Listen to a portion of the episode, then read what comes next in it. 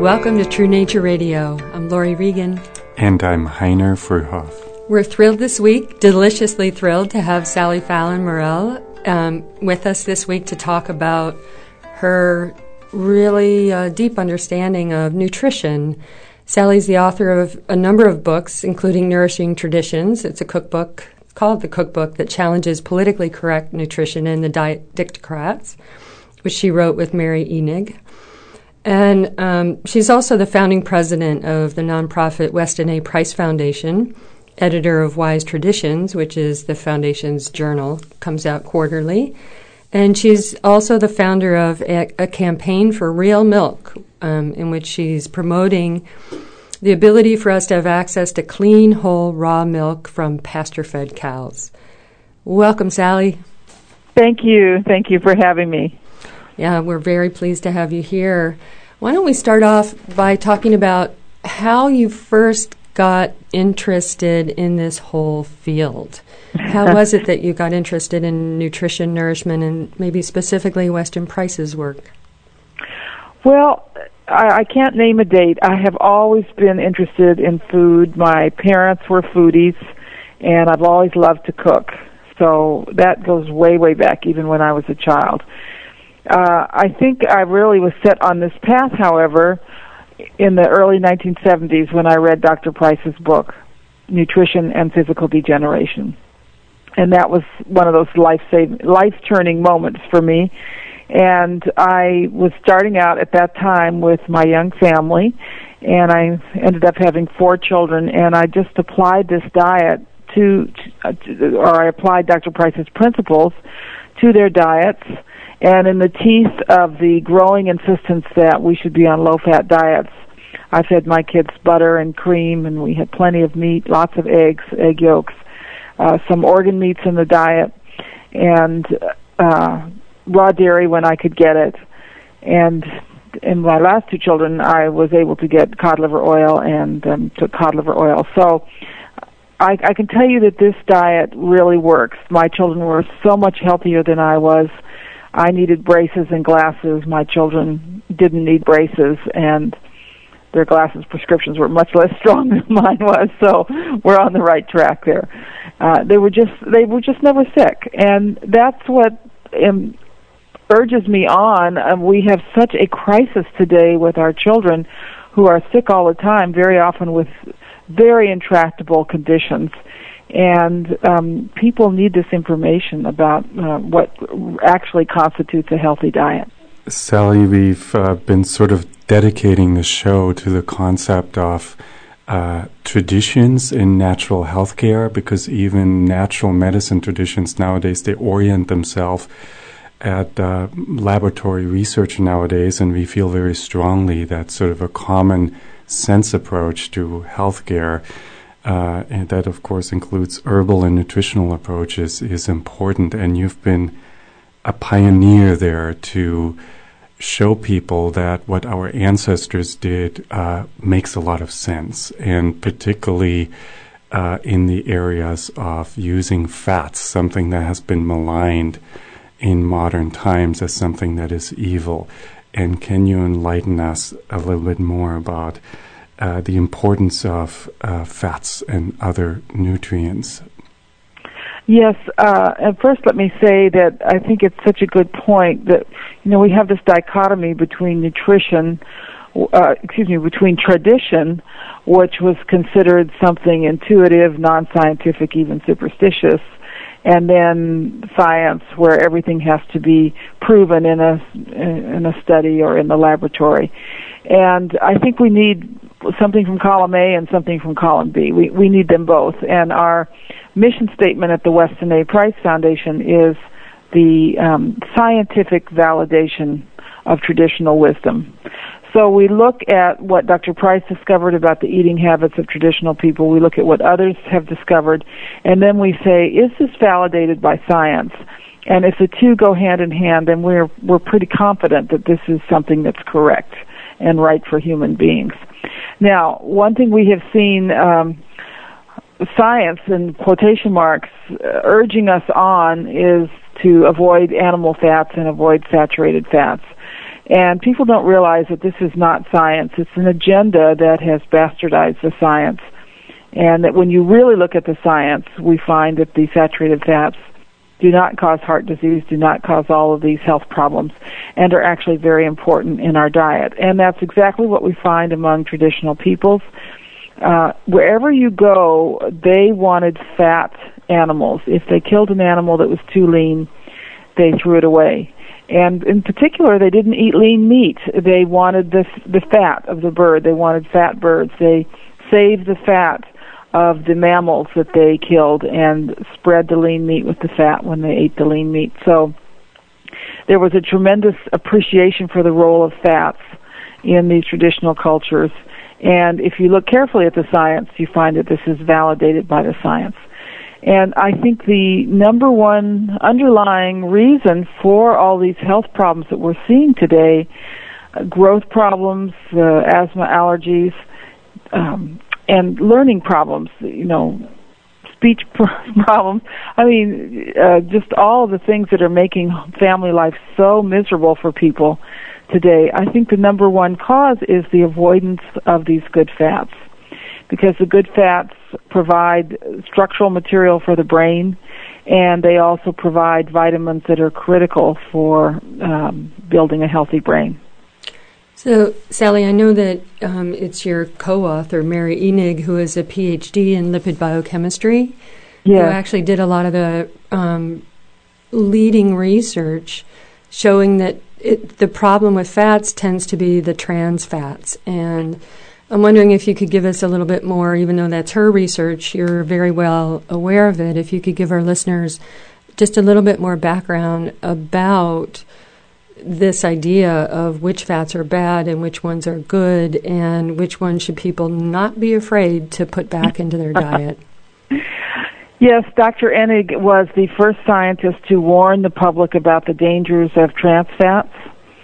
Uh, because of what she did, she was ostracized by her profession. She was blacklisted. She never got any government research money, and she was a brilliant researcher. Her thesis in at university showed that the trans fats interfere with an enzyme system. It's called the cytochrome P450 enzyme system, which is a very important enzyme system for many things that happen in the body. Uh, so on her own, uh, since she didn't get any, you know, research grants, she um, just compiled the information. She was indefatigable in talking to people in the industry about the dangers of trans fats. And finally, uh, she was listened to, and even our government now admits that trans fats are dangerous at any level.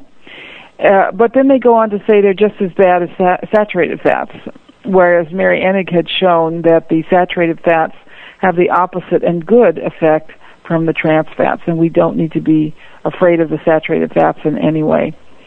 So um, it is true that the amount of trans in the food supply has been cut back. The food industry has figured out ways to make a solid fat out of a liquid vegetable oil that doesn't involve as much trans fats, but all of the industrial oils are bad news, whether they're liquid or hydrogenated to make uh, trans fats.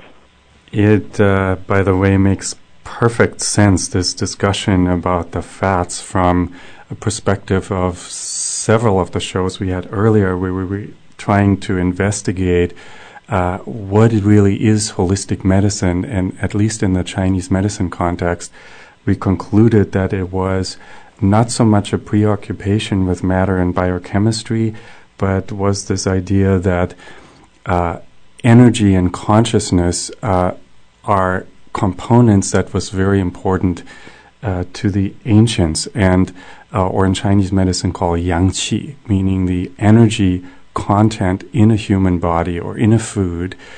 And when it comes to fat, of course, it is like if you have a handful of fat uh, versus a handful of potatoes, etc. There is this, uh, I mean, quite literally, you can take that fat and light it on fire. Yes, so there right. is this uh, mm-hmm. tremendous amount of energy uh, in fat, and uh, energy is also light uh, which, uh, when it comes to consciousness and brain development or so, makes complete sense. Something that my patients are always worried about is this relationship we've been so brainwashed over the last decades that fat equals cholesterol and cholesterol is bad. And you know f- first it was like it needed to be in the 300s to be called bad but now it's like people say you should be below 150 or even lower than that and everybody should be put on statin drugs. What is your uh, opinion about that? This focus this fetish with cholesterol has led us down the wrong path in medicine and in nutrition and just like saturated fats, which, by the way, eh, warm blooded mammals like humans need saturated fats in their body. Uh, otherwise, their bodies would be kind of limp. You need saturated fats for structural integrity. And the same thing with cholesterol. You need cholesterol for the structural integrity and of, of your cell membranes and to make them waterproof so you can actually have chemical reactions going on in your body. And the fact that we have made an enemy out of cholesterol shows us just how far wrong our so-called science has taken us. And it makes you wonder whether you can believe anything anyone from the scientific community is saying. Because when they demonize cholesterol, it's like they're demonizing, uh, you know, life itself. Uh, mammalian life, animal life cannot exist without cholesterol. And it's so obvious that this is all about marketing, marketing these very expensive and extremely dangerous drugs. And because so many people have resisted them and they haven't reached the sales figures that they want, they're now targeting children to take these drugs. And this, the results of this are going to be catastrophic because children need cholesterol for growth and development. Also, these uh, local these cholesterol lowering drugs cause horrific birth defects, and yet with all of this, you know, very aggressive marketing, you're going to end up with pregnant women taking them. Yeah. So I, I think I've digressed a little, but I, I just wanted to say about the fats. Um, the saturated fats are the fats with the most hydrogen in them, and hydrogen is really the fuel of the body. And uh, so, yes, I would agree. The most energetic food is fat, and the most energetic fat is saturated fat. Yeah, Sally, so I'd like to add in a little bit about the cholesterol, because I, I, think my experience as a naturopath is that very many well meaning medical doctors um, have put people on the drugs because they know the research on the deposition of cholesterol in the arteries and thinking that that's the problem. But what actually is is happening in that phenomenon is that there's another or several different mechanisms that are causing damage to the lining of the blood vessels and cholesterol is sent there as like a patch. The body's sending yes. cholesterol there in a positive way. It's something we talk on the show a lot about. The body has its own wisdom it has its own um, intelligence. And to try to cut off cholesterol is like if there's a yeah if there's a fire somewhere it's like saying well if you if you prevent the fire truck from going to put out that fire then the people who are en route to that fire no longer think there's a problem. Yeah that's right. And you know the the same with with um stress hormones stress hormones are made out of cholesterol. Right and when we're under a lot of stress, the body makes more cholesterol. So you can make stress hormones and deal with the stress. And when they put people on these cholesterol lowering drugs, they very often can't deal with stress. Exactly. And and people should be aware as well, right, that steroid hormones, so the sex hormones are have mm-hmm. cholesterol as their foundation as well. Yeah. So if you prevent cholesterol from building up in the body, you're also preventing the full um, production yeah. of estrogen, yeah. testosterone, progesterone, all those. Exactly, and these are feel-good chemicals, by the way. So it's not just you know reproduction that they're involved in, but just in a feeling of well-being. Right. I wanted to say about the plaque in the arteries. Most of the plaque in the arteries is not cholesterol, right, but calcium. And that calcium builds up into hard black plaque, and that's why it's called hardening of the arteries. And yet, nobody is telling people not to uh, consume calcium rich foods. In fact, they're told to drink skim milk, you know, loaded with calcium. Um, and and the, you know why? The reason is because the dairy industry in this country is very powerful. It, it has nothing to do with science. It has everything to do with political influence. Yeah. So let's talk along that track because one of the things you've also really been educating people about is milk and dairy, yeah. and that traditionally people always had raw milk, had raw milk products, and did yeah. very well on them. And these days, there's a big campaign to have people drinking pasteurized milk in high quantities that actually is supplemented with fairly high levels in some cases of vitamin D and vitamin or in calcium. So how about some more discussion about that? Uh, okay. We were talking about energy and food, and I don't know if you're aware of the work of Wilhelm Reich, who measured something called orgone energy. Sure. And the most energetic food that he measured was raw milk. Uh, it was at, at 100 plus, and the next food was at about 50. So it, it's an extremely energetic food. Uh, it's a very fragile food with uh, dozens of very complex enzymes in it, and these enzymes fight pathogens, uh, build a healthy gut wall, help you absorb 100% of the nutrients in the milk. And the, the one drawback is that they are very fragile and they are compromised or even completely ruined by normal pasteurization. And you know, most milk today is ultra pasteurized. All the organic milk is ultra pasteurized and that completely wipes out any any life in the milk whatsoever.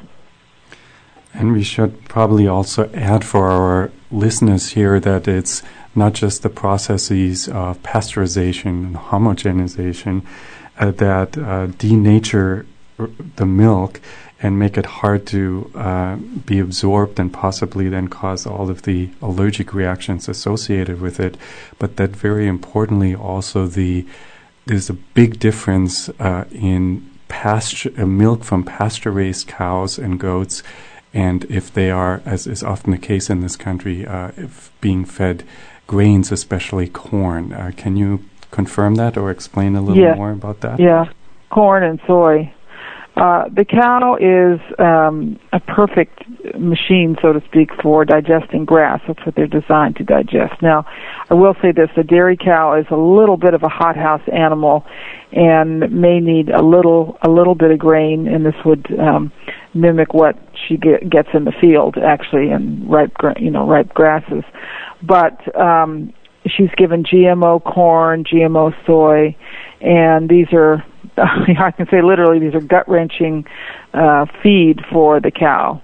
And the funny proteins are going to come through into her milk and make the milk. That's another source of allergenicity in the modern milk. And of course, they're raised in horrendous conditions in factories. Um, you know, never go outside, always with a lot of filth and manure.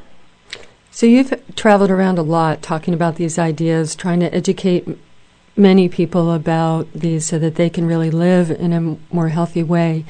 Can you talk about some anecdotal stories that you've encountered of people who have made a transition from having pasteurized milk to having whole milk? I mean, sorry, raw whole milk? Yes. Um, I just give you two that I heard just recently. One was a mother whose one of her children was uh, born and covered from head to toe with terrible eczema. And she had to hold the baby to her to just even get him to settle down. And he was obviously, poor thing, was suffering. And she put him on raw milk and also cod liver oil. And the eczema, by two months, the eczema was completely gone.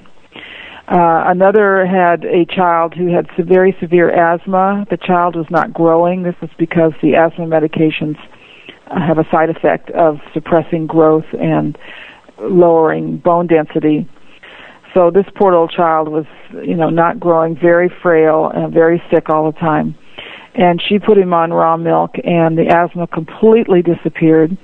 And now the boy is six feet tall and a star athlete. Uh, these are the kinds of stories that make what I call passionate moms. And, you know, when the government keeps insisting that there's no benefit from raw milk, we end up not believing a word they say because we know that there's a benefit. And many, many parents have had uh, this kind of experience. Another thing that we often hear about is just an improvement in the child's behavior. Uh, they put them on raw milk and the children settle down. They're uh, easier to deal with. They they do better in school and so forth. When it comes in the choosing of healthy fats, other than promoting the benefits of the raw milk and uh, other animal products, you've also spent a lot of time and effort to promote uh, the benefits of coconut oil. Can you tell yes. us more about that? Well, coconut oil is, is one of these demonized fats because coconut oil uh, competed with the industrial seed oils. And it turns out that coconut oil is very rich in what's called medium chain triglycerides, which have some unique properties. First of all, they strengthen the immune system. They are involved in intracellular communication, so they would be very good for cancer patients. But I think for most people, the most interesting thing about the fats in coconut oil is that they are not put into fat in the body. They are used for quick energy. And uh, so people uh, who eat coconut oil tend to have more energy and it helps them lose weight. Yeah, and for our listeners, we want to point out that uh, Sally has, again, with Dr. Enig, uh, written a book about the uh, weight loss properties of coconut oil specifically. Yes, yeah. We and that book uh, has been surprisingly has done surprisingly well with without much uh, marketing or anything. It has it has a following, so to speak. And we should tell our listeners that the title of that book is "Eat Fat, Lose Fat."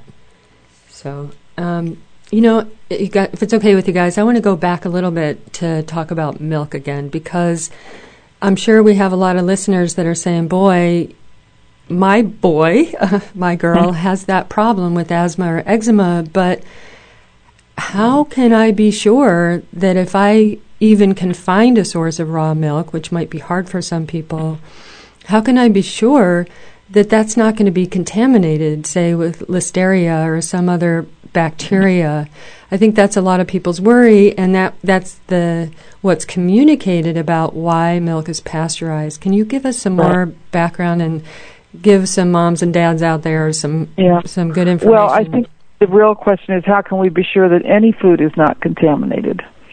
You can get sick from any food, including pasteurized milk. In fact, in 2007, pasteurized milk caused three deaths.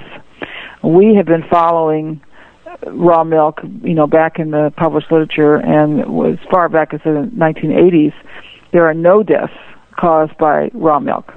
There are some illnesses associated with raw milk, but the rate is minuscule. It's 42 per year in a population of 9 million people that drink raw milk. So you can do the math. That's 0.00044%.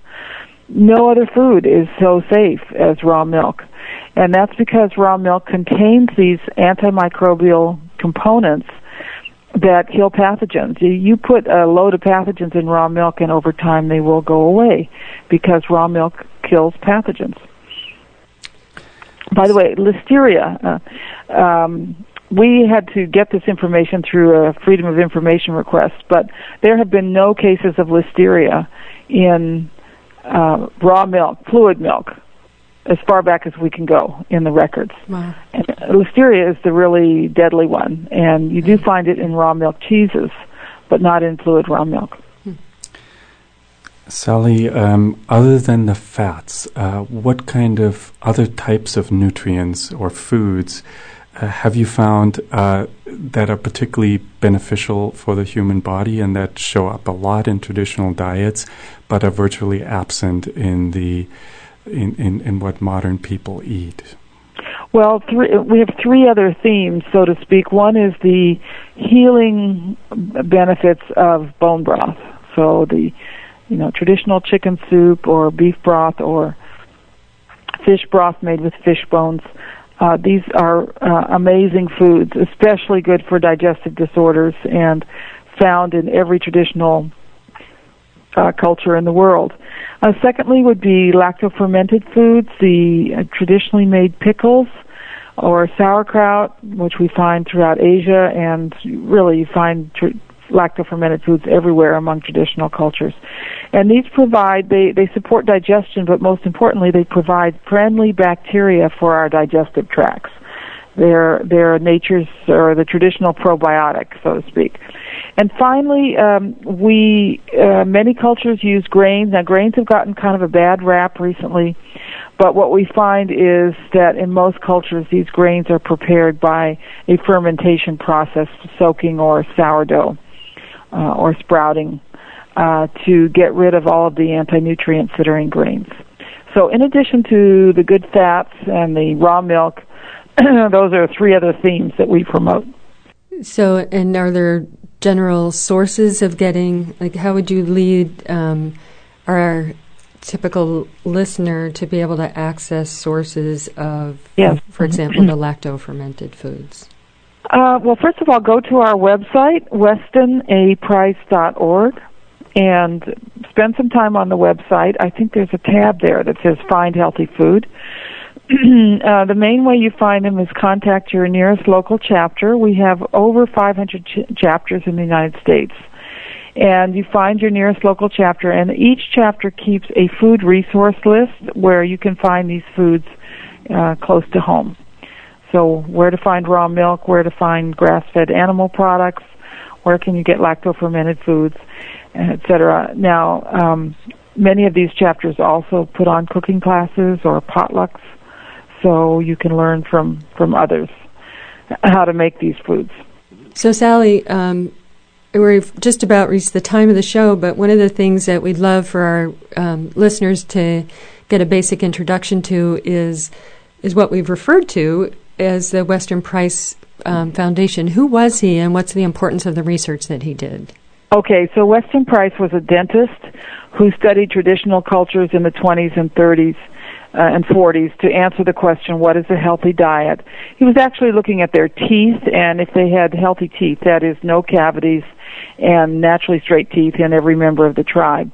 He then looked at their diets. He reckoned that they were eating a healthy diet. Now, the diets were all very different uh, depending on what part of the world they were in, but one thing that was underlying, you know, uh, quality to all these diets, they were very high in vitamins and minerals, and especially the vitamins that we get from organ meats and animal fats. So once again, this is a great emphasis on grass-fed animal fats. The, there'll be much higher levels in the grass-fed fats, and in foods like liver, uh, cod liver oil, uh, egg yolks, butter fat. These are really very high nutrient-dense foods. Fabulous. So you've given us a lot, and our readers, a lot of, or our listeners rather, um, a lot of really good practical information about ways to start thinking about food, and also a connection with your books and a connection with the website. So we really appreciate you being here with us. Thank you very much. Oh, thank you for having me, and thanks for you know um, a, a really nice interview. Appreciate it. Yeah, great. That's it for today. I'm Laurie Regan. And I'm Heiner Fruehauf.